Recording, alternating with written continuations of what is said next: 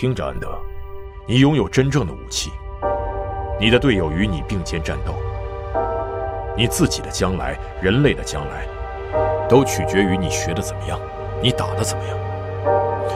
这种生活十分严酷，你会因此失去正常的童年。我不想去。人是自由的，但全人类都需要他的时候例外。也许人类现在就需要你，需要你做出一番事业。可能我们两人都不得不做一些卑鄙的事情，但是，只要能让人类生存下来，我们就是出色的工具。其他人利用我们这些工具，来维持人类的生存。就是为了这个，我才能够出生，对不对？部队是不会因为指挥官说了一句“我想现在是攻击的时候了”就往前冲的。现在，敌人的大门在什么方向？下方。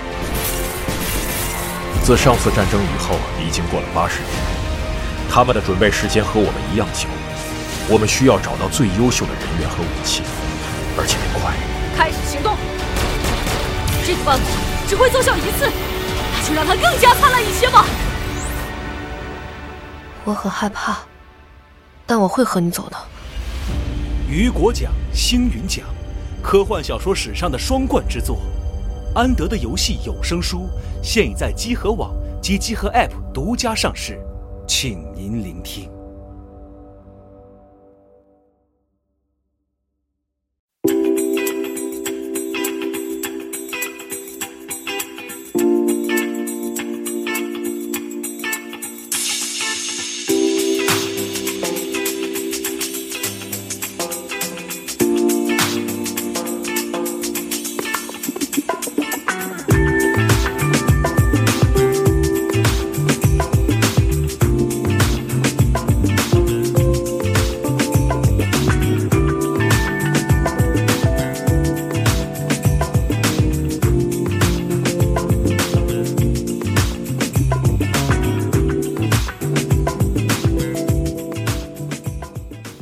好，欢迎收听最新一期的加六电台节目，我是主持人大家，我是冰。哎，今天大家也看到这个节目的封面，我们想聊一聊这个模拟赛车，因为我发现，就前段时间开始吧，我发现我身边有很多人以前也不太接触游戏的人，都在家里买了一套设备，然后开始接触模拟赛车游戏啊。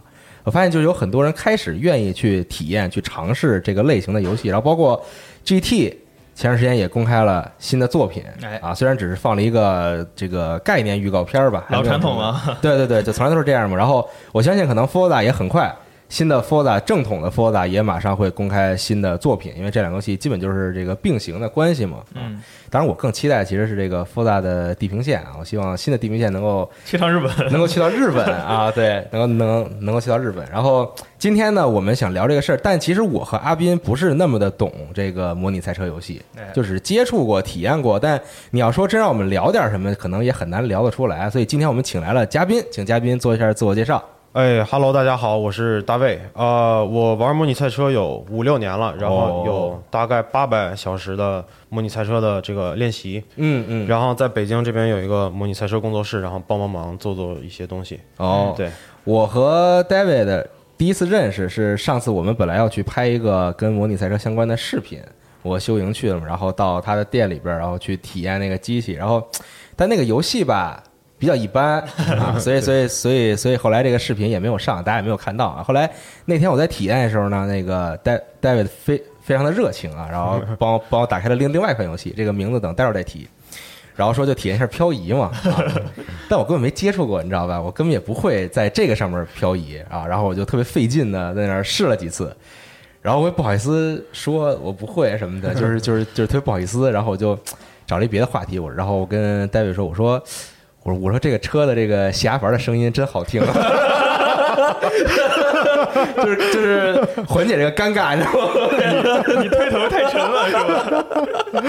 对，我记得当时开了一辆 Supra 啊，然后那个下阀那个声音是挺好听的，但是我就说我我话说的特别蠢，就是下来之后就别的什么都没说，然后说一个下阀的声音还挺好听的啊。然后今天呢，我们就想请 David 给我们讲一讲，就是说我如果我想入门儿模拟赛车游戏，嗯我都需要什么样的游戏，我都需要什么样的设备啊，然后一套下来，我可能要花什么样的钱，然后大概要注意些什么东西。嗯那咱们就正式开始，就是说我想要入门这个了。我很喜欢车，我也想体验那种就是这个激烈驾驶，然后把车开到一个高速的感觉。但是我在现实生活中很难做到这件事儿嘛，对吧？嗯就算我有车，我在公路上也不能这么开，敢也没有条件开这很危险。一个是很危险，第二个是这个违反交通法规嘛，嗯对吧？就不能这么干。那下赛道，下赛道其实现在也有越来越多的人在玩这个事儿，在做这个事儿啊，因为大家都开始去体验了。但是另一个问题就来了，就是我家里只有一辆车，家里我我可能比如说我得顾家庭用嘛，比如说我结婚了，我有孩子呀什么之类的，那我可能买了一辆 SUV，嗯或者干脆我没有这个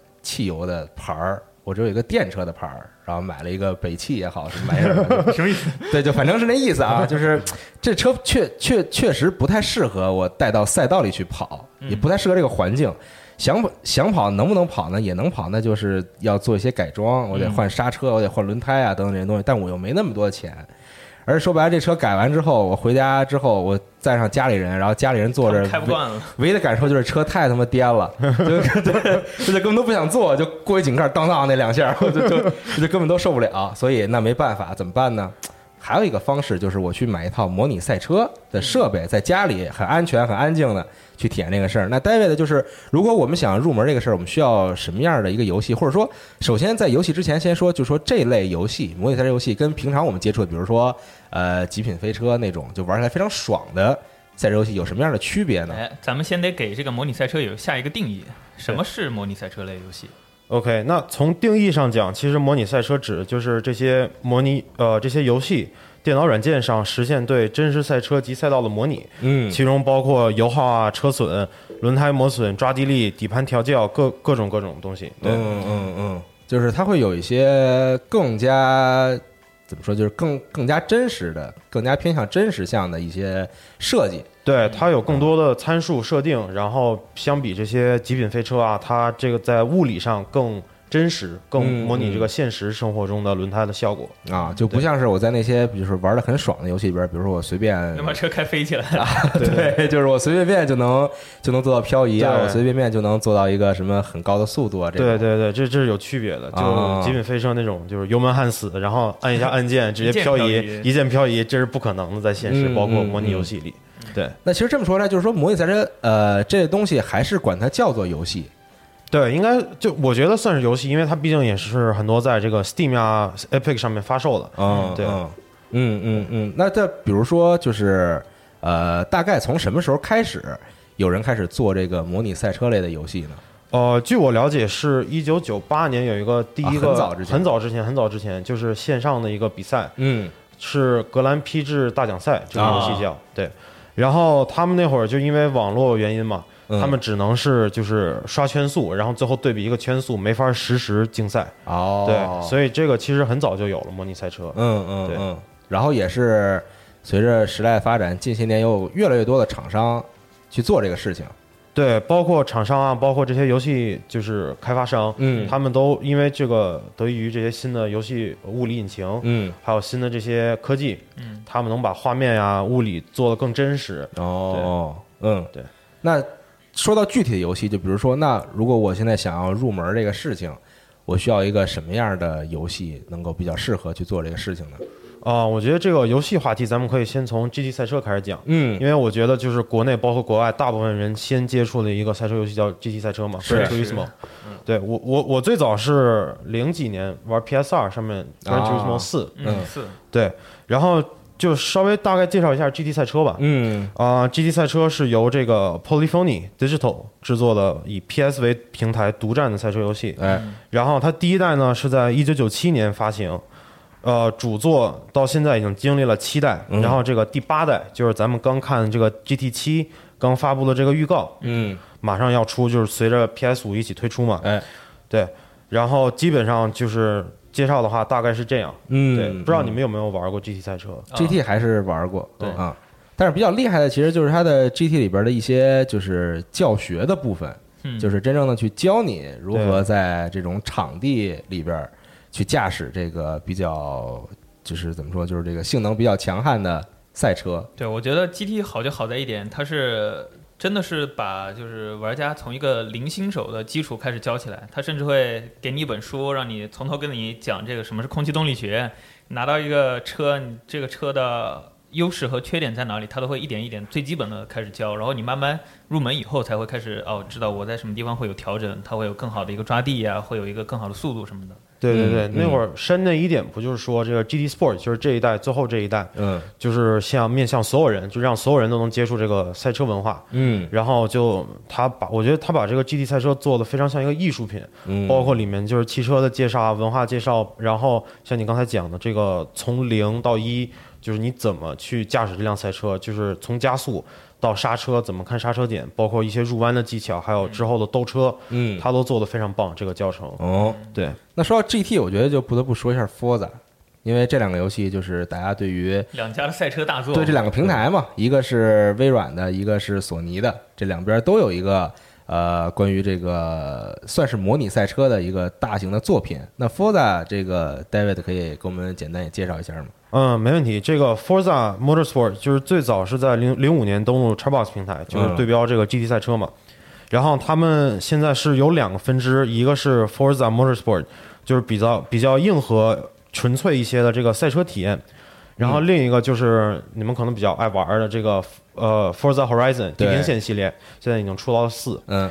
然后就是这两个区别上，除了这个，呃，就是玩法上的区别，就是地平线更沙盒一点，更娱乐一点，物理上也有明显的区别。嗯。就是在物理上，Forza Motorsport 这个系列，他们是更拟真、更拟真，然后地平线系列是更娱乐一些。嗯对，嗯，但是呃，就是我觉得非这两这个 Forza 非常棒的一点就是改装，嗯汽车可以改装轮胎啊、外观、一些空气动力学、换发动机哎都可以。对，是然后还有这个调教，这个调教应该是比这个 GT 赛车多一些。就是如果拿这个现在 GTS 来比，嗯嗯就是它呃方向感啊、避震各种各种都可以调。对然后它这个调完的，就是结果是跟真车现实里是反映的效果是一样的。嗯对，所以这个就是咱们像刚才说的嘛，什么是拟真赛车？这个这个这一个部分就算是拟真赛车、模拟哦赛车，对，对，嗯我觉得说到这个，就其实很多呃国外、国内一些赛车手，在因为一些种种情况自己没法真的上赛道练的时候，他们自己也会在家里拿这个模拟赛车设备来练习自己的圈速。就之前我记得是从 GT 六开始吧，就有找 F 一的赛车手，然后来就是给里面做一些 DLC 啊，然后自己做一些试玩和一些赛道挑战。然后那个像汉密尔顿啊，还有之前是维特尔吧，跑下来那个成绩和他实际上在那个真实赛道里跑下来成绩基本上是一样的。嗯，对，包括就是前一段时间那个 GTS 上面也请那个汉密尔顿在纽北上刷了个圈嘛，对对对然后大家都去挑战，啊非常有意思，对，就追着嗯汉密尔顿那个影子车，呃，对不起，根本追不上我。你要能追上，你就不在这儿坐。对，然后刚刚说到这个 Forza Horizon，因为我真的特别特别喜欢这个系列啊，就是一个是玩的非常的开心，还有一个就是能开到特别多我想在现实中开但却并接触不到的车 啊，非常多。然后包括也是它的这个改装，就虽然它的改装没有说那么的细致，就是它的改装其实是分为这么几类，就跟很多赛车游戏的改装一样，就比如说先给你来一个所谓的运动套件，或者说这个这个这个街道赛车套件，然后还有专业赛车套件，其实就是你会发现它它的数值有很大的上涨，然后从各个部分，比如说你的发动机各个地方，比如说你可能呃往细了说你的火花塞啊、你的喷油嘴啊、你的什么这个那个的东西啊，然后包括你的涡轮的大小啊等等这种，它它都能改得非常的细致，让你觉得。就特别有成就感，你改完之后，你明显的看到这个车快了，因为提升了，因为车分等级嘛，它那里边就按照这个车的性能，比如说你从你买了一辆车，它是 C 级的，就改成 S 了。就非常的慢啊，对对对，就特别的慢。然后通过你精心的改装，然后包括它有一些比较细致的调教之后呢，这个车变成了可能 S 一或者 S 二级别的时候，哇，你就觉得心中特别的开心啊。你是不是一直想干一件这样的事儿？但很可惜我没有学过汽修啊，所以也这个在现实中你很难做到这个事情，而且在现实中你可能要花特别多的钱，非常贵，对，你要找车，要找人，要找那些配件等等，会非常的麻烦。但在游戏中，就是这个动动手指的 这个事儿就就 OK 了。那刚才说到 Forza 和 GT 这两个，应该是大家听过的比较多的系列。嗯，那他们也可以算是就是比较适合我用来入门的模拟赛车游戏，是吗？对我认为是的，因为像这两款游戏，它主要是在这个一开始是在呃主机平台上发售嘛，嗯他们对于手柄的优化非常棒，嗯所以就是在说，在你没有这个方向盘之前，你就可以了解和这个入门赛车的驾驶和一些基本的技巧，用手柄。哦对我一开始也是就是用手柄来练习，嗯然后之后就是稍微赚了点钱，然后买个模拟器来练。对，嗯，其实我听说去年国内咱们自己有一些粉丝组织的那个 GT 的比赛，就是前几名全是手柄跑出来的，我觉得还挺惊讶的。，呃对它这个因为这个优化非常好，然后它这个呃像因为手柄没有力回馈嘛，嗯。你可以做更精准的操作。对对对，像比如之前我们那个跑，我跑过那个 GT 上上面的卡丁车，嗯。然后你用方向盘跑，你方向盘一直抖，啊。特别特别抖，然后你用那个手柄就特别从容，嗯。就它不会乱乱跑嘛。啊。对，对，方向盘真的很沉。朋友们，我不知道你们开车的时候有没有这个感觉，可能因为现在车都有转向助力嘛，所以你不会觉得那个方向盘特别的沉，尤其是你低速的时候，比如你停个车，就轻轻轻松松单手 揉盘，然后就是单手揉盘就就特别开心。但是我之前好像讲过啊，就我有一次在高速上开车，手都给你揉折了。然后车一百二十迈跑非常爽，突然熄火了，这车这车突然死了，然后方向盘瞬间变得奇沉无比，就是你真的是要使特别大的劲儿，我才能把那个车掰到应急车道上，然后刹车也变得非常的沉，因为也没有助力了，然后你就使出吃奶的劲儿踩住刹车，然后车慢慢停下来。非常的慌，当时心里啊，但是就有这个感觉，就是那个方向盘如果没有助力的情况下，会特别特别的难控制，尤其是你在开，比如说大家玩这种赛车游戏，你可能你玩游戏的时候你没有这个感觉，比如你车开个一百多、两百多，你没有这个感觉，就是觉得啊，这挺就还挺快的吧，这车他啊他没飘出，他没失控啊。啊，对。但是如果你可能在现实中你开这么快的时候，你的你的感受是非常强烈的，对。然后包括你要使劲的把住你的方向盘再转向什么的，反正这个确实是就是如果你用方向盘和用手柄操作的一个区别啊。那 David 除了 Forza 跟 GT，比如说这俩游戏我不是那么的喜欢，我觉得一般。嗯，就是我不是那么喜欢在这个正经的场地里边跑一些这个比较正经的车。那还有没有别的同类型的这种游戏我我能够去选择呢？呃，当然有这个，就是现在最主流，然后玩家最多的啊，嗯就是这个《神里克沙》（Assetto Corsa），嗯他们这个是在一四年十二月正式发布的。嗯然后他们这个非常棒的一点就是他们这个开放性，嗯然后就是很多 mod 这些制作者，因为这个游戏本来就是嗯只有白天，然后也没有下雨，没有这些各种就是啊，相没有天气变化，没有天气变化，对啊。然后这些 mod 制作者呢，给加了黑天，加了灯光的效果，加了雨天的物理哦和效果。这个雨天这个物理还没出，对。嗯然后像你刚才说的，不想在场地里跑，那你你可以去跑湾岸。哦这里面就是去年年底一个一一个团队，他们刚放出了这个湾岸的 mod，啊，日本首都高，你可以跑一整圈儿。啊，对对啊。包括他们那个车也做的非常棒，啊。就是二三四啊那些 RX 七嗯嗯能开到三百三百多的那种车啊，非常棒。哎。这就是上 PC 的好处。我就想当这种法外之徒，我就 我就不想在游戏里当那个，你知道，就是职业的赛车手，天天在那儿练习和训练跑圈速，我就喜欢当那种法外之徒。嗯，就买一个，比如说那种可能八九十年代的日本车啊，我还是很喜欢那个年代的日本车。比如说我买一辆，我买辆思域，我买辆 EK 九，然后狂改装，然后然后到大阪，哇，那真的是就当那种法外之徒的感觉，就这个 Bye Bye Police 的这种感觉。我少看点 少看漫画，就非常想体验这种，你知道吗？那神力科莎是可以做到这个，因为神力科莎很多玩家去做这些东西对对对，包括像你刚才说的这个 EK 九也有，嗯啊，对，什么车都有，非常棒。对，S 两千我的 Dream Car，希望有有有，有生之年能够能够有一辆。啊！我以为希望友商听到送礼。送我是不太可能，那车都已经停产很多年了啊！希望反正有生之年我能开到吧。呃，那 Forza GT、神力科莎这些是这个比较主流的。对那除了那，比如说我还是不太喜欢这种，比如公路赛嗯或者场地赛，我喜欢从从小喜欢看拉力嗯，啊，就觉得哇，就特别酷。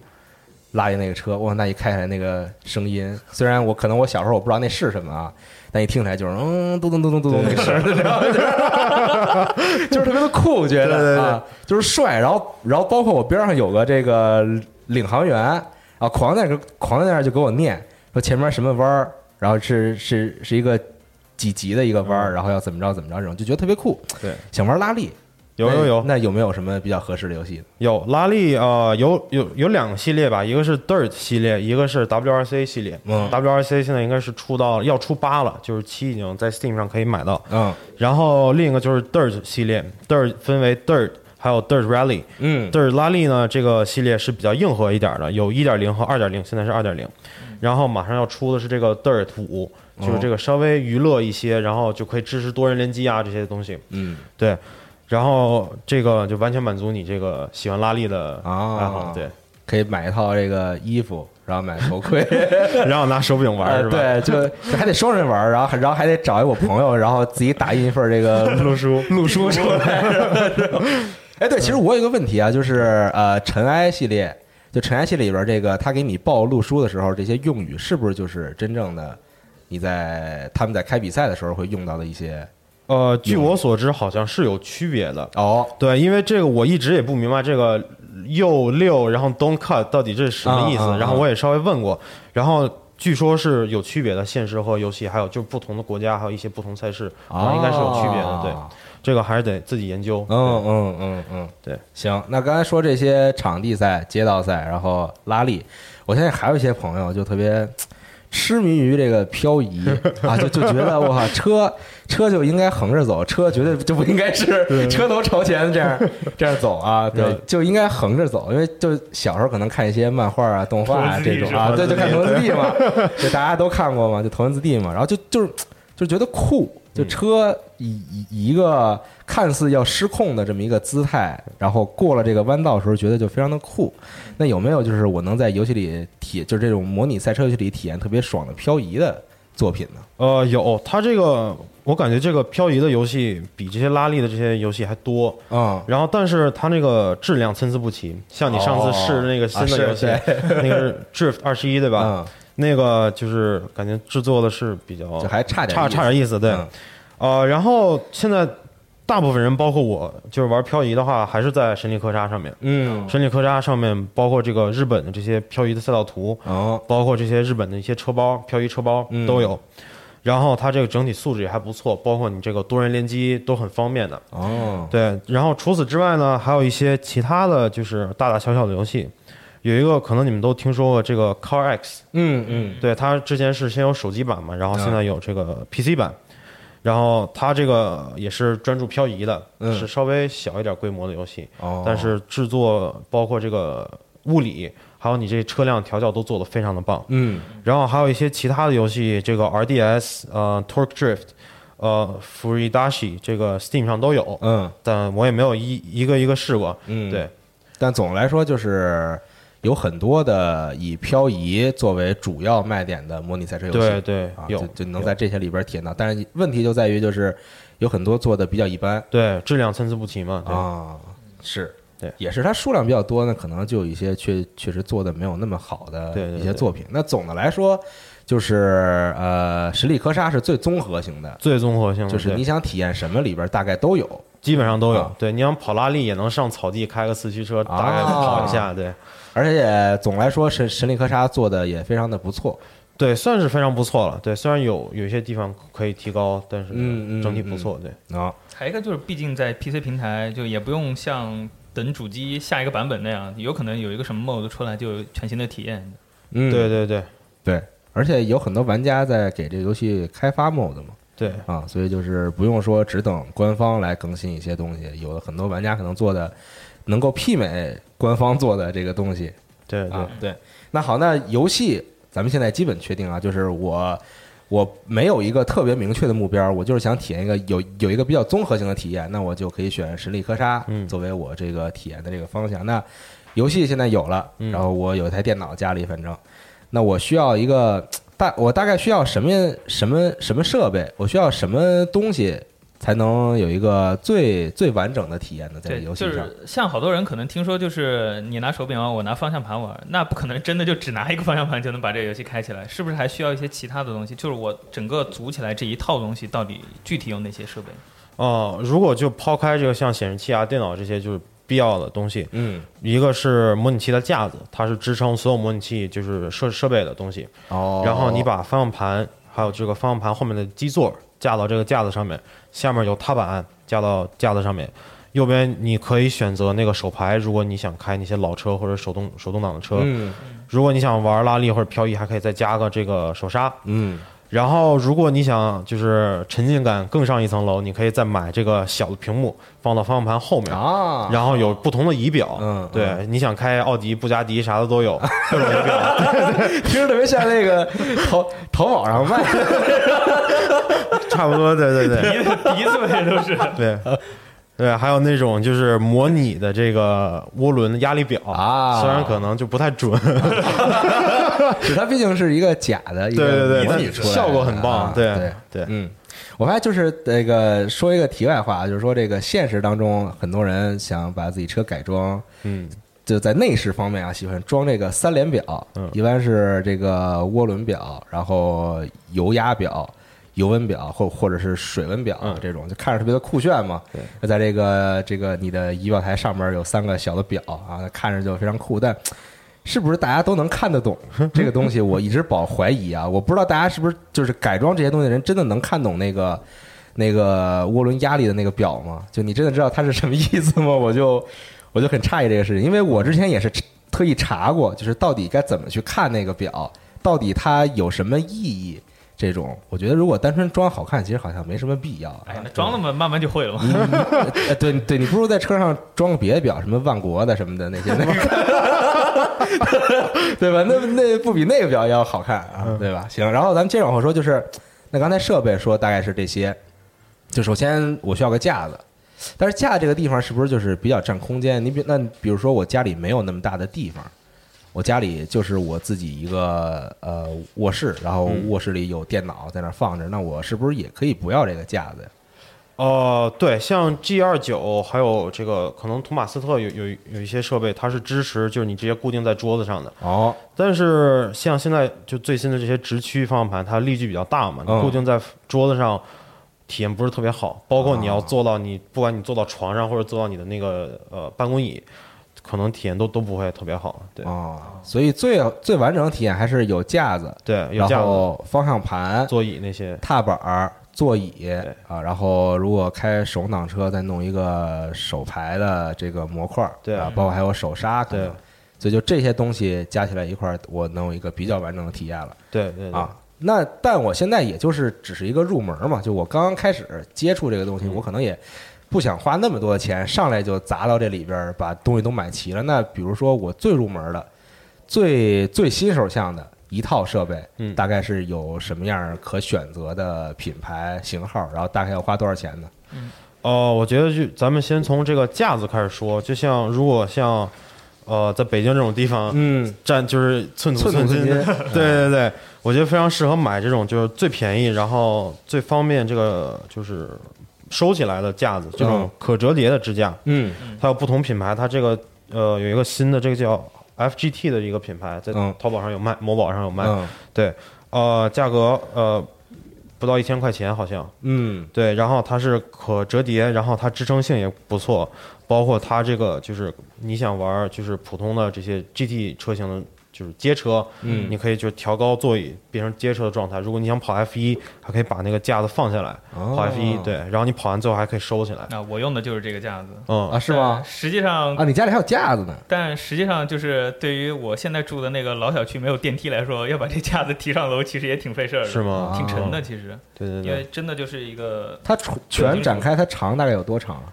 呃，全展开的话，它主要是底下那个架子底下那个长度，大概也就一米吧，一米可能稍微多一点。然后你可以把它稍微竖起来，就夹紧一点的话，它就高一点。哦，底下那是可以可以变的。嗯，对嗯，它有好多不同的这个，包括就是带着座椅的和不带座椅的，然后就可以更短或者再长一点，对，嗯嗯嗯，行，架子是这个。那现在我觉得大家最关注的其实是方向盘。嗯，就大家一想到这类游戏，说觉得我怎么着都得有个方向盘啊，那踏板都不想，就我想说得有一个方向盘，反正得有一个方向盘啊，就不管那车能不能动吧，反正先能转向。对。啊。那方向盘的话，我作我作为最入门的话，我有什么比较好的选择呢？呃，方向盘最入门我就推荐两个吧，就 G 二九和这个托马斯特的 T 三百。就是罗技的 G 二九，罗技 G 二九，对嗯，嗯就是之所以推荐这个罗技 G 二九，是因为它这个呃，虽然它很多年从 G 二五到 G 二七到 G 二九都是没什么硬件上的变化，嗯，但是它呃完善了这个东西，然后呃整体上性价比非常棒，哦然后就是你长时间使用也不会出现问题。嗯然后像这个 T 三百系列，因为我们之前也有用过，然后收过一些，它就是会遇到有一些小问题，像这个它对静电比较敏感，嗯，然后就之前就各种坏，哦，对所以啊、呃就基本上这俩，然后这俩价位也是差不多的。嗯，然后呃，稍微介绍一下这两个啊可以方法。可以。OK，这个 G 二九呢，就是罗技的 G 二九，它从 G 二五开始它都没有什么变化，然后是呃双齿呃齿轮结构嗯带动的这个方向盘。所以它这个你在转向或者原地或者怎么着出现一些一些动态的时候，嗯它会嘎嘎嘎嘎嘎嘎嘎嘎嘎，啊对，特别烦那个声音。嗯包括在我们语音的时候跟别人玩也能听见，然后我们就 对，然后然后我们就就戏称这个为就拆家的声音，啊就声音特别大，对，然后就把用这个方向盘的队友的全踢了。语音给屏蔽了。静音，对，啊啊，但是这个使用起来还不错，因为我之前用了一年多吧嗯，G 二九，然后包括练车，包括它这个除了方向盘，这个踏板的脚感也非常不错，它这一整套非常实惠。然后再来说说这个，哦对，包括刚才没有提到的，就是 G 二九这个齿轮嘛，嗯它会有死区，因为齿轮之间不是有那个、啊那个对，会有死区，对。哦，然后咱们再来说说这个图马斯特的 T 三百，哎，我觉得这啊。这也可以再给大家讲一下这个死区是一个什么概念，然后它是具体是怎么造成的这个。OK，比如说呃，在就是你真车你开，然后你打，比如说两三度的方向往左，嗯。你车可能没有转，嗯这个就是死区，嗯。就是你打了这个没有效果，这个就叫死区 dead zone。嗯。对，然后像 G 二九，它就是中间有六七度吧，或者到十度以内，都是会有一个小死区的。嗯然后这个可以通过你游戏里这个调方向盘这个参数来改善。对，呃，当然就是如果说呃图马斯特这些皮带传动的，嗯它是也是稍微有一点死区的，因为它这个是皮带是有拉伸的这个效果，啊，对，所以会有一定的死区。嗯大家一般是管管这个叫矿量，矿量就是啊，对你，就是你，你看那些这个这个这个所谓的车评人，嗯拍拍拍哇，拍，你这个所谓的有点意思。拍的视频什么的，就是给你讲这方向盘嘛，说这个方向盘矿量很大，呃不专业，不专业。啊，对，就是这意思，就是说他你转了一定角度之后，这个车还是没有动对对啊，对，就这个意思嘛，对啊，对，就叫矿量那时候的，对，嗯，逻辑这个是这个，那刚才说图马斯特是不是也有这个比较合适的入门的？有有，就像刚才说的这个 T 三百系列嘛，嗯。它这个价格也是在呃三千以内，就是啊包括这个排档什么的，然后包括踏板一整套。嗯。然后它这个优于 G 二九的点就是它是皮带传动的，嗯，然后会比这个 G 二九齿轮传动要顺滑很多，细腻。然后相对来说，相对来说，对。啊，包括就是在你这个过弯的时候，极限情况下，你前轮突然没有抓地力了，嗯。推头了，或者你后面甩尾了，它这个体现会更自然，过渡更自然。啊，对，因为像这个 G 二九，你有时候用的时候会突然来一个劲儿，啪给你打到那边，啊。你有时候会控制不住那种感觉。啊，对，呃，就相相对来说，图马斯特这个还是贵一点儿，贵一点，G 二九要贵一点，但效果也好一些。啊啊，所以说，如果比如说资金稍微充裕一点儿，还是可以直接来图马斯特的这个，对对对，其实都在三千以内就。选择这种皮带传动式的这种，要要略好于这个纯齿轮传动的这种对对对啊、方向盘。好，那刚才说这个大家最关注的方向盘有了。那还是得有个踏板儿，还是得有个踏板。那踏板有没有什么也也是同样适合就纯入门的这种哦、踏板其实就是 G 二九的标配，啊？还有这个托马斯特，你要买 T 三百这个标配，它是都一套里的一套都有的。对，但是我觉得这里面稍微得值得讲一下，嗯因为这个呃踏板，这个 G 二九的原原配的踏板，它的脚感我是认为优优于这个 T 三百 T 三百原配的踏板。嗯对，它在这个阻尼上面，就是油门、离合、刹车的阻尼，就是你踩上去需要点劲儿，嗯才踩到底。啊，说白了，对，所以就是我觉得这个对于你控车，包括你这个练车，比如说如果你这个选了个没有 ABS 的车，嗯。你得踩到先先慢慢踩，然后踩到一个定程度，再往回拉一点，嗯。这种细腻的操控是有这种有一定阻尼的踏板能就能更好的模拟。对啊对，嗯嗯，但踏板是不是也分？呃，是所有的模拟模模拟赛车设备的踏板都有离合吗？呃，像最入门的 T 三百标配是没有离合的，啊所以这是没有离比较合尴尬。对，啊只有两个，而且脚感非常非常差。啊，对对那大家还还还是要考虑一下这个对这个事情。分开买是吧？对对对你可以买一套把，然后把那个卖了，然后再买一个。啊，那踏板儿呃有很多是跟方向盘在一套里的，对，基本上是的。对但是大家也要看好，比如说它有没有离合这种，或对者说对对在买之前也去看一看评价，就大家对于这个踏板的这个感受。对，其实如果能去呃附近的模拟器店里去试一下，我觉得是更好的，因为这啊个感受非常主观嘛。就像你买车，你得去试驾一下，嗯你每个人可能给你带来的感受不一样，你喜欢的东西不一样，所以你一定要试试。嗯，对嗯嗯，对。好，油呃方向盘，然后踏板儿都有了，这个时候可能很多朋友就。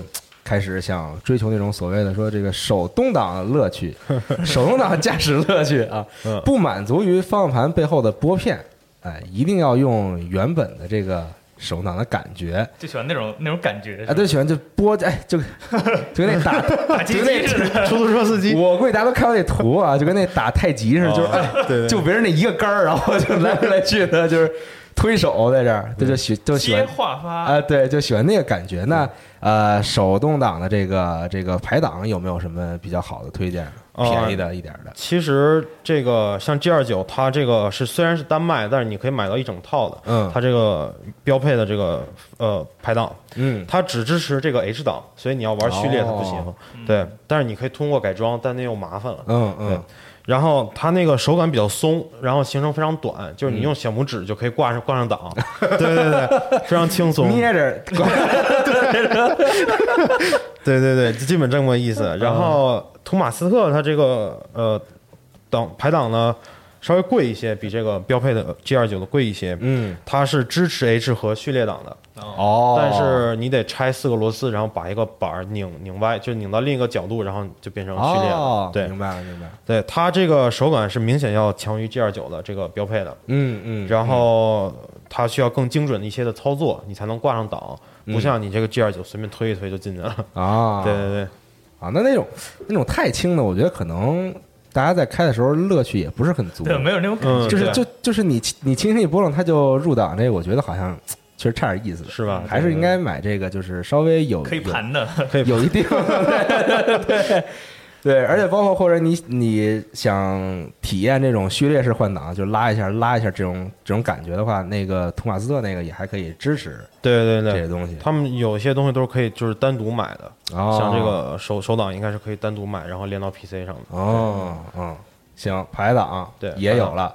基本其实这几个大件儿算是有了，就有这几个东西，你是可以正经的玩儿对玩玩儿这类游戏了。那但也有很多朋友，比如说想体验漂移的这个，觉得应该有个手刹，嗯觉得需要一个手刹，而且平常自己也喜欢拉手刹，不是因为现在很多车都是电子手刹嘛，对吧？你拉着就特别没意思。就不像以前那种机械式的手刹，你一拉哒哒哒哒哒，那那那个声音跟那个小跟那个小军鼓一样，听着就是一拉起来觉得手感特别好啊。对，就是想要个手刹，包括有朋友自己改装手刹嘛，就改就把上面就改成这个武士刀的刀柄什么的，这种就是喜欢玩内饰的，喜欢玩 内饰改装的朋友嘛，就是各种改这个手刹这个杆儿。那手刹，我想我想要一套，虽然虽然虽然我纯入门，但是我也想要个手刹。那有没有什么比较便宜的可选择的呢？呃，手刹我就是在某宝上看，基本就是四百以上，啊就最便宜的也得四百。啊，对，但它这个我买了一个这个四四百价位的这个手刹，嗯用了一年多，出现的问题就是呃，它不是线性的，哦，对。比如说，就是你稍微拉一点，它是没有反应的。嗯如果你拉多了，它就直接到底。哦，对，哦 这样啊，对，啊所以它这个对于你这个精准的操控，像跑拉力、嗯要求比较高，它这不太合适。啊，对，然后另一个问题就是它这个螺丝会松动，嗯你跑着跑着那个螺丝就掉了。感觉开着开着轮子没了一样。对，差不多还挺危险的感觉。对，呃，所以还是得在四百以上了，就是哦，四百以上，对。稍微真正好用能用的，还是得稍微再贵点了。对对对，它这个结构其实很简单，主要看它这个传感器，就嗯是是哪种传感器，然后支不支持线性，啊，对基本就这个。啊，啊，想要想要漂移的话，基本上是一定得支持线性，是吧？一呃，其实不用线性你也能漂，但是 就看你自己造化。你是不是秋名山车神？对，因为我看国外那些他们好多就没买这些设备的，就是、方向盘开着开着打个方向，然后摁一下键盘，我就没明白摁键盘干嘛？哦，拉手刹。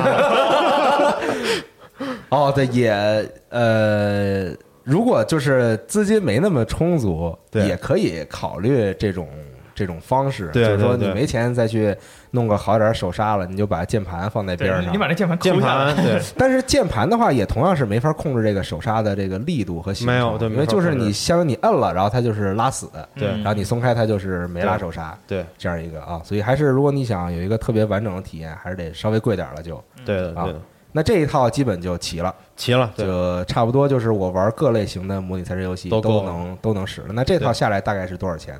呃，如果呃就是预算有限，然啊后你买二手去啊，可以买二手，可以买二手，对，嗯因为像 G 二九非常就可以金造嘛，对，嗯嗯二手大概加上架子，我觉得三千以内是没问题的，哦，对，呃，可能包含手刹或者不包含，就一个四百块钱的差差嘛，对，嗯嗯，三千块钱，对三千，我觉得还算还算可以接受了对，。对这已经算是最最最入门最低的，就是价价位了，啊对嗯嗯，就是想要一个完整、稍微良好的体验，对。就差不多是在三千左右对，能够弄一套啊。那假设说 我家里很有钱，我家地方也很大。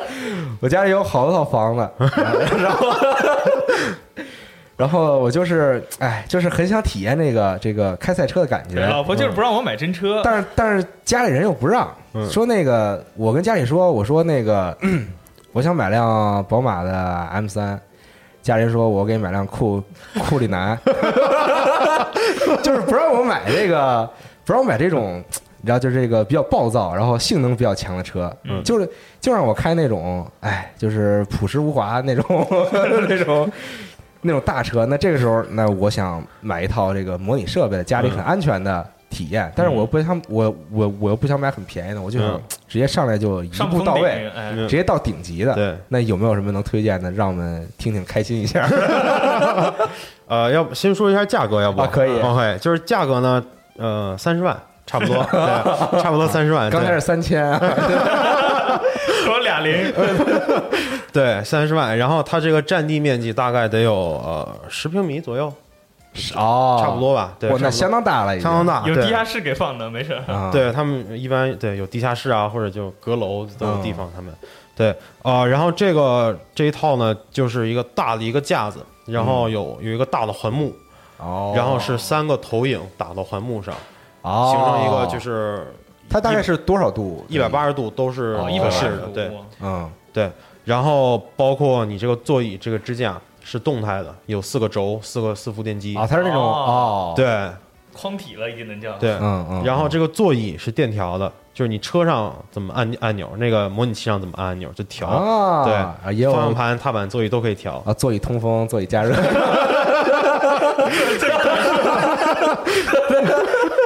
可以弹射就牛逼了。座椅按摩啊什么的这种，这样是要额外投一块钱给你按摩三分钟。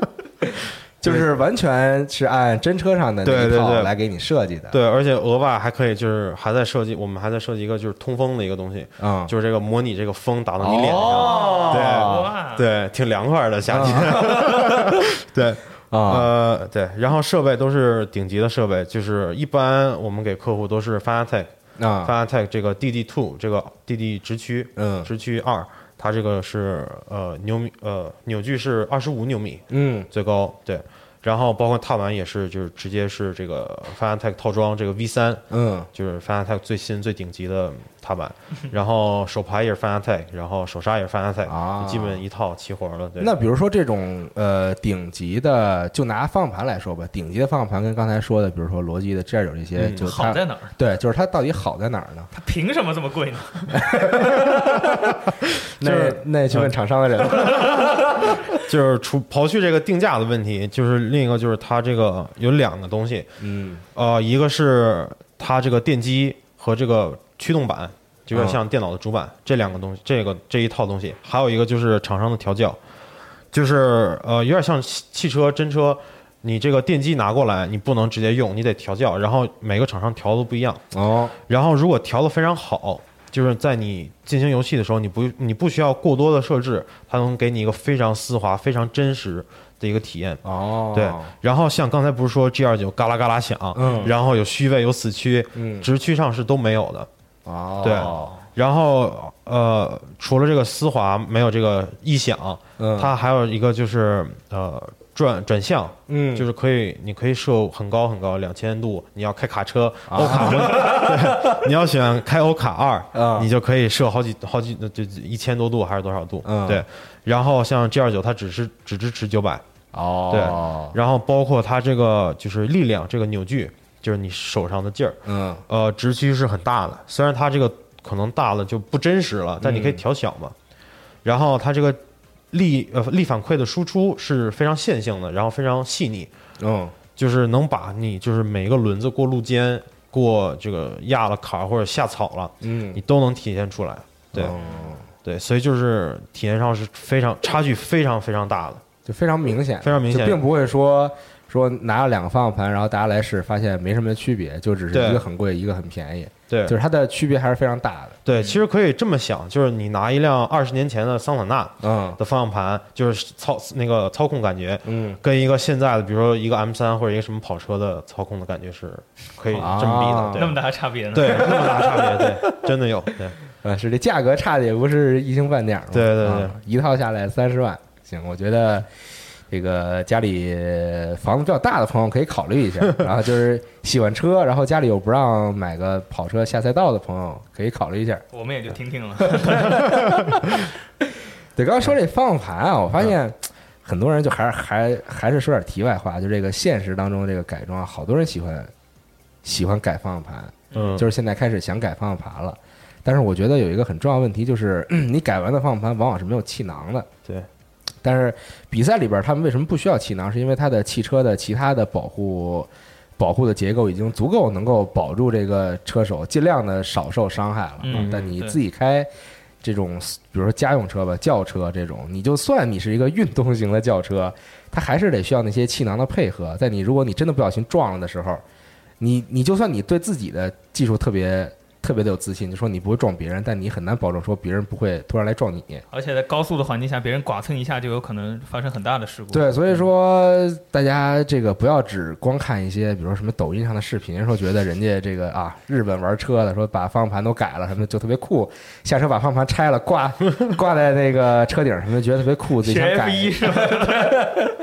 呃，这事儿大家还是自己要考虑清楚啊，就是这个安全还是很重要的嗯啊。当然，你要开了一些车什么那车撞那个气囊把就把你都躲开了这种，我觉得你没气囊也就没气囊了，这种就没有区别啊。对，反正是这么个事儿。那设备基本这一套是定下来了啊，有便宜的，有入门的，刚刚说了大概三千块钱左右，对然后有这种上不封顶的顶级的，对，大概三十万。如果家里地儿比较大，可以考虑。那东西我都买到了，比如说我作为这个入门的选手，我从哪儿都买到，从网上也好啊。现在我进入到游戏，我是不是因因为我记得上次我去体验的时候，就是这个在游戏当中调整你这个设备的匹配，对，是一个非常就相对来说比较麻烦、比较困难的一个事儿对对对，啊。那这个上面有什么需要注意的吗？哦，有注意的。首先就是从这个你进游戏之前，你得安装驱动，嗯然后像这个国产的一个品牌，就是你装驱动可能就装坏了。啊，之前我就给装坏了，对。然后装驱动你一定要严格按照这个说明书上的步骤，包括你要翻 attack 也好也好，逻辑也好，都是按照步骤好好弄。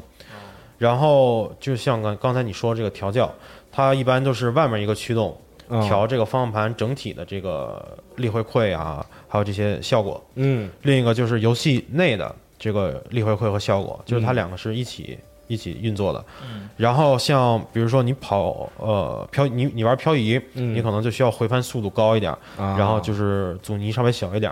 然后你要跑场地，你可能回翻速度稍微慢一点，然后就阻尼大一点，就不同的调教方式。嗯然后你调这个需要需要你对这个特定的就是赛事有一定的了解，嗯就是你得开模拟器或者就真车，你开多少多少小时以上，你完全了解这个到底是怎么样，你才能调调一个好的参数。啊，对，那还是需要一个老师傅来来来，对这个调一调老司机带着，啊。对你比如说你要开个什么纳斯卡什么的，它就一个方向，你甚至都不用往那边转方向盘的这种，就是只要调这个角度就可以了。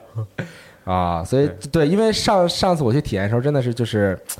因为它每个游戏肯定也不一样嘛，就你在里边调的时候，它给你的一些参数，然后一些这个设计也不太一样，所以这个可能会花费比较长的时间。嗯，呃但这个比起来，其实就是主机版的，像 GT 那些，如果是托马斯特那个 TGT 什么直接支持的话，可能就少了一些驱动的这个步骤，就对对对。只剩那个游戏内的你自己来调一下里面的那些数值。嗯，对，嗯。这里就有一点我比较想说，就是呃，玩模拟器有两两部分吧，嗯。一个就是你即插即用，像这种 G 二九，你直接插 PS 非常简单，嗯两分钟就就可以玩上了。另一种是这种，就是你自定义很多，就高、高度化那个自自克制化这些东西，嗯啊、你就会需要花很多时间去调，去这个包括比如说你这踏板的脚位，嗯，你想做跟指，那你把离合呃油门稍微往下调一点，啊。对，然后这个踏板的位置啊，各种各种就是刹车阻尼都可以调，嗯。然后就是呃看你追求的是什么吧，是这种就是畅快这种这种即插即玩的这种体验，还是你想要这种专业，然后最最最逼近现实的这种体验？嗯，对，这是两个不同的层面，然后需要你花费时间去动手去研究。哦，对所以还是需要有耐性，对，还是比较有耐心，要一点点的去根据自己玩的游戏，根据自己的这个驾驶的习惯等等这种去进行一些比较细致的调整嗯啊。这个东西反正想买三十万的朋友，可以可以你可以再花十万请个老师 请老师傅啊，对，这个对，说这个什么北京的哪儿那个哪哪个村儿里藏着一位调教大师，不是你辞去有车神吗？专门给人调这个方向盘的什么的这种啊，对你还得问问有没有谁认识的，哦，我已经五年没调过车了。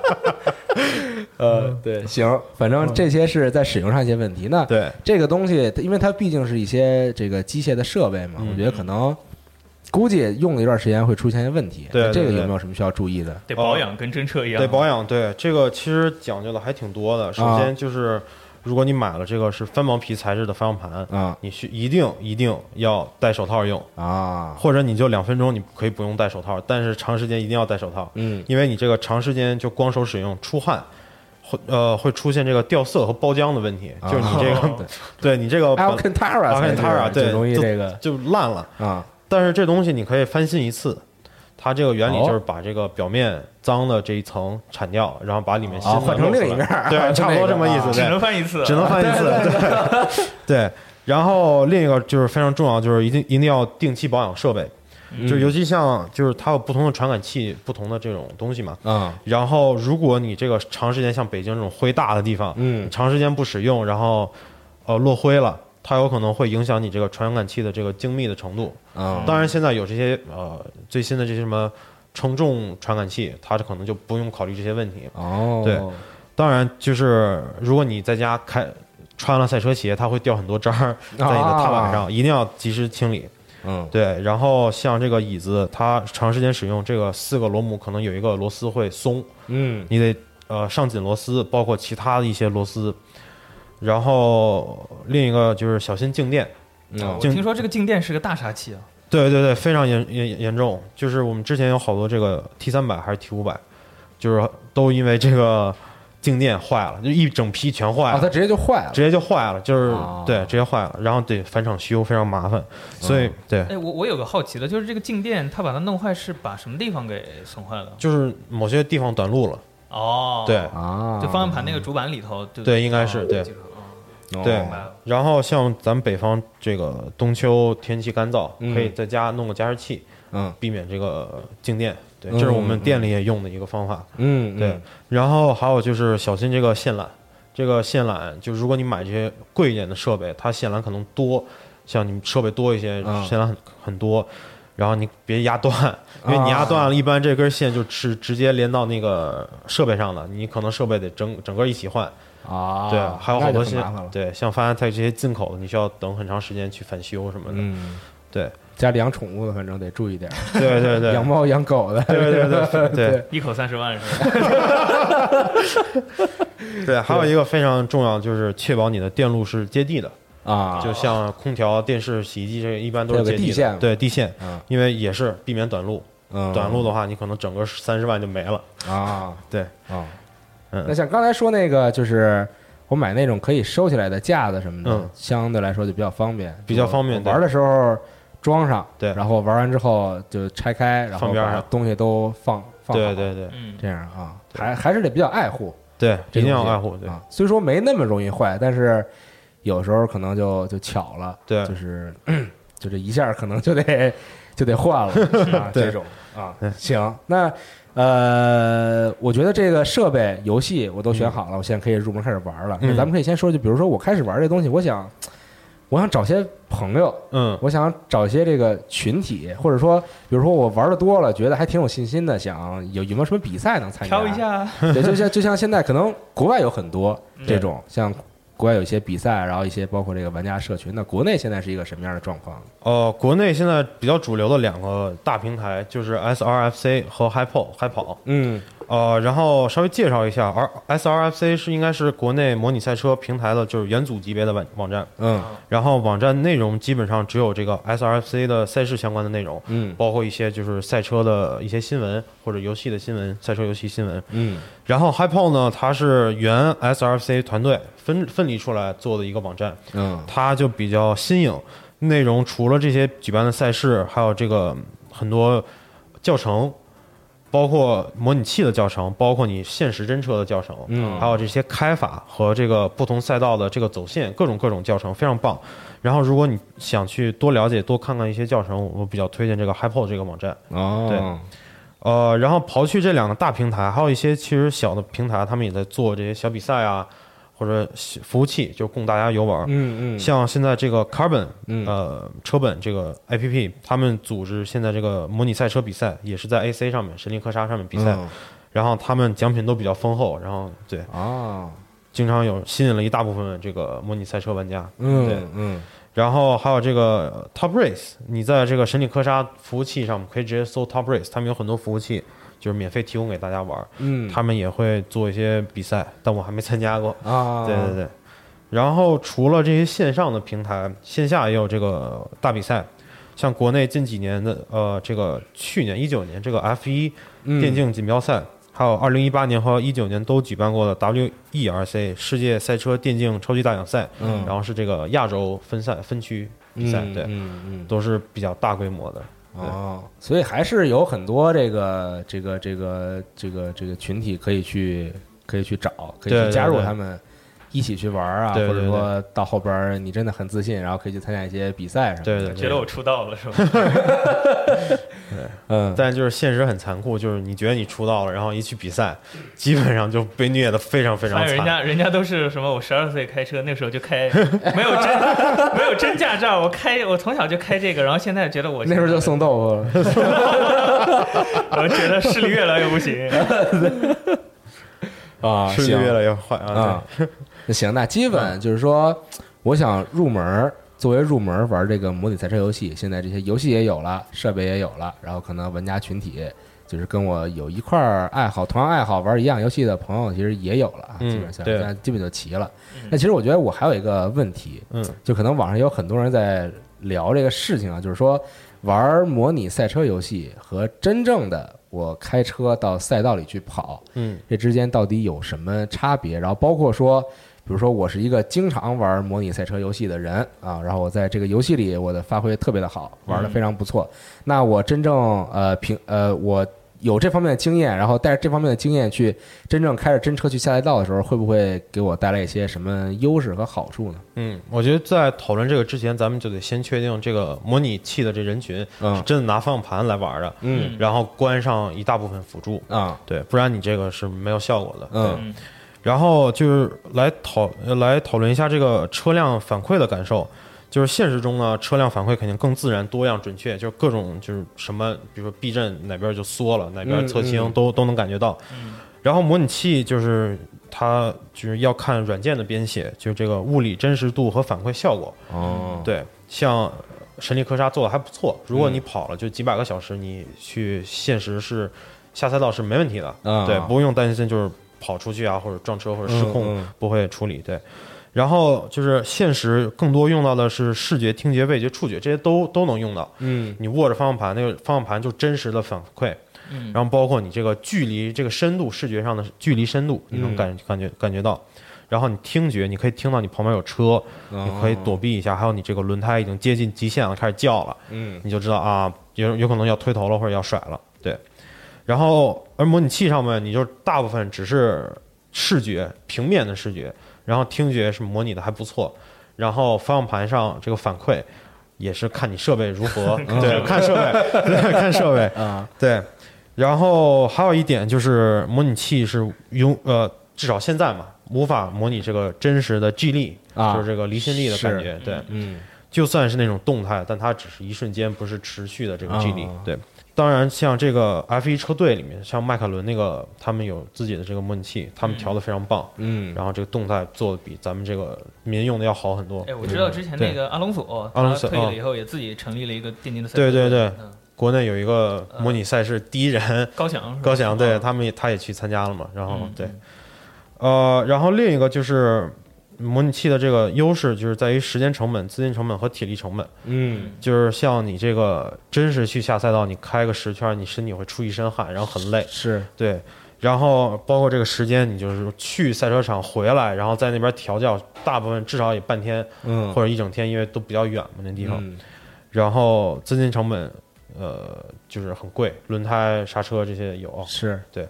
然后说到说回来，呃，你能不能就是模拟器练好了去下赛道？我觉得是绝对没问题的。嗯对，虽然刨去有少了一些反馈，就是嗯呃模拟器里的反馈，但是你从模拟器上升到真车，它是多了一些反馈的，嗯多了一些维度。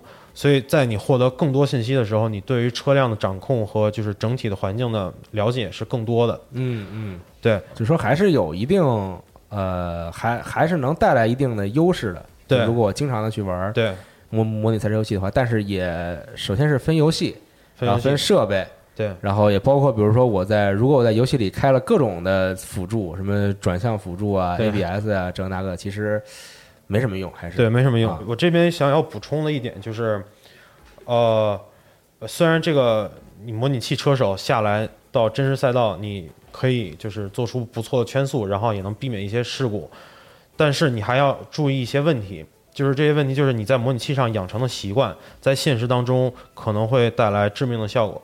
哦对，这个那个时候师傅让他在一个西瓜上练理发那个一样，啊，对，像比如说呃，模拟器你可能你不会太关注这个胎温或者这个油耗或者呃刹车衰减，我觉得刹车衰减是非常就是严肃的一个问题，嗯在现实当中。而在模拟器里，一般你开的这些，要么就是赛车，要么就是这些呃街车，但它都没有一个模拟这个热衰减的效果。嗯，所以就说你可以跑一百圈，你刹车都还在。啊。而现实当中，如果你跑了十圈或者五圈，大热天，磨损。呃，对，要磨损，要么你刹车过热，你可能下去一脚，你可能刹不住了，然后你就完了。对。是，是。所以一定要就是摆正态度，你不要觉得你这个模拟赛车你开好了，你现实赛车也能开得很好，嗯。而是要摆正态度，然后多注意一些现实当中的要素，嗯。对多听取这些真实下赛道的人的就是建议，对，嗯然后慢慢适应，对，嗯，我我这里还有一个自己体验的一个例子啊，就是以前不是玩这个 GT，它里面会有一个考奖牌、考考那个驾照的一个过程嘛，嗯。它里面有一个就是是一条山路吧，我忘了是马特洪峰还是哪条赛道了，它就是一个一个带坡度非常大的一个过弯，然后那个弯的角度非常大。然后当时就是心里还觉得我可能就是这辈子我可能都不会遇到这种情况的一个山路，但没想到就是在去年的时候，我们是去塞尔维亚旅游去，然后自己租了一辆车，因为本来以为想着就是去某个那个国家公园，可能会是一个，毕竟塞尔维亚的国家公园，可能路会给你修的比较好，没想到是那种类似秋名山那种特别陡峭的山路。就直接，我当时坐那个副驾驶的位置，然后旁边那个我的朋友他是主开，但实际上他所有的开车全都是那种标准的那种公路，他没有开过这种山路，所以在对转弯点啊这些东西就就完全不了解，很有可能就是到那儿以后他非常紧张，然后速度速度太低了，然后提前打了方向，导致那个弯最后都转不过来了。就其实如果这个时候有一些模拟赛车的经验的话，你可能会稍微知道在这个地方可能要那个转弯点会比较深什么的，然后油也不能给到太太低。对，对所以这个这个也算小经验吧，也算。对，确实像你现在在这个北京，就是外面山路，你去看，大部分那个司机他们过一个弯儿的时候，他有可能会压到对向车道，就非常危险。这个非常危险。对，所以然后你要在模拟赛车里面去练练习你这个走线的控制和车辆的控制，嗯其实你是能给你现实生活中，你不管是下赛道，你日常开都能带来帮助，嗯，包括你提前预判，就是非常重要嘛，开车预判非常重要。提前刹车或者就是在哪儿转弯，嗯怎么怎么控制你的车？如果你车就失控了怎么办？嗯，这些在模拟器里都是能练到的。对，嗯尤其是那种就是海拔有一些比较差别的那种高坡度的，对对对如果你是下山的话，那个车速其实会比较难以控制，对所以得提前踩刹车什么的。对，反正大家要注意安全啊。然后，但是说白了就是玩模拟赛车游戏就可以不用注意那么多的事情嘛，啊、对吧？对对对就车撞了就撞了啊，车也不会坏，人也不会死。三十万还在，对，三十万还在，你不像你开个挺好车到赛道你不小心剐了什么的，然后保险也不赔，你你你就只能自己去修修，对，这种就很耗钱啊，也很心疼，那车可能新的，对所以模拟赛车游戏是一个很好的方式，就是如果你很喜欢车，很喜欢汽车文化，很想体验赛车的话，我觉得买一套入门级别的，我觉得就不错啊，可以去试一试，而且现在。游戏越来越多，就是这类的游戏也越来越多，包含各个种类的。刚才前面也说了，你喜欢赛道赛，你喜欢公路赛，你喜欢漂移，你喜欢拉力，嗯反正你想玩什么的都有人去做 这方面游戏来满足你。啊或者干脆就到这种这种线下的体验店里去自己去体验一下午，然后来看看自己想要真正再弄一套还是怎么着。对，对毕竟自己上手以后可能会有一一个更体验之后就放弃开车了。从入门到放弃。那天我漂移就是嘛，就非常尴尬，我觉得，但是又不好意思说 这个那什么，我说这个下下凡声音还挺好听的。对，行吧，反正大家基本上这期节目时间也差不多啊，嗯然后 David 也给我们分享了很多这种比较实用的这个技巧，然后包括一些设备的推荐、游戏推荐，希望。呃，大家听完这期节目能有一个新的了解，对于模拟赛车游戏，然后包括对于如果你想接触的话，能有一点儿的参考意义，嗯，能有对能有一定的参考意义。那它离我们也没有那么远嘛。这确实不远。现在大家我估计也发现，身边很多朋友都在家里弄了一套设备，嗯啊，没事儿就体验体验，挺好的，总比真正这个出事儿要强多了，啊，对吧？他有点好，就是 一直心里要想这个事儿，知道吗？把这个这个这个这个安全驾驶一直牢牢牢的记心中。记在心中对啊。对，行吧，那这期的家里有电台节目就到这儿，朋友们，咱们就下期节目再见，拜拜。拜拜拜拜。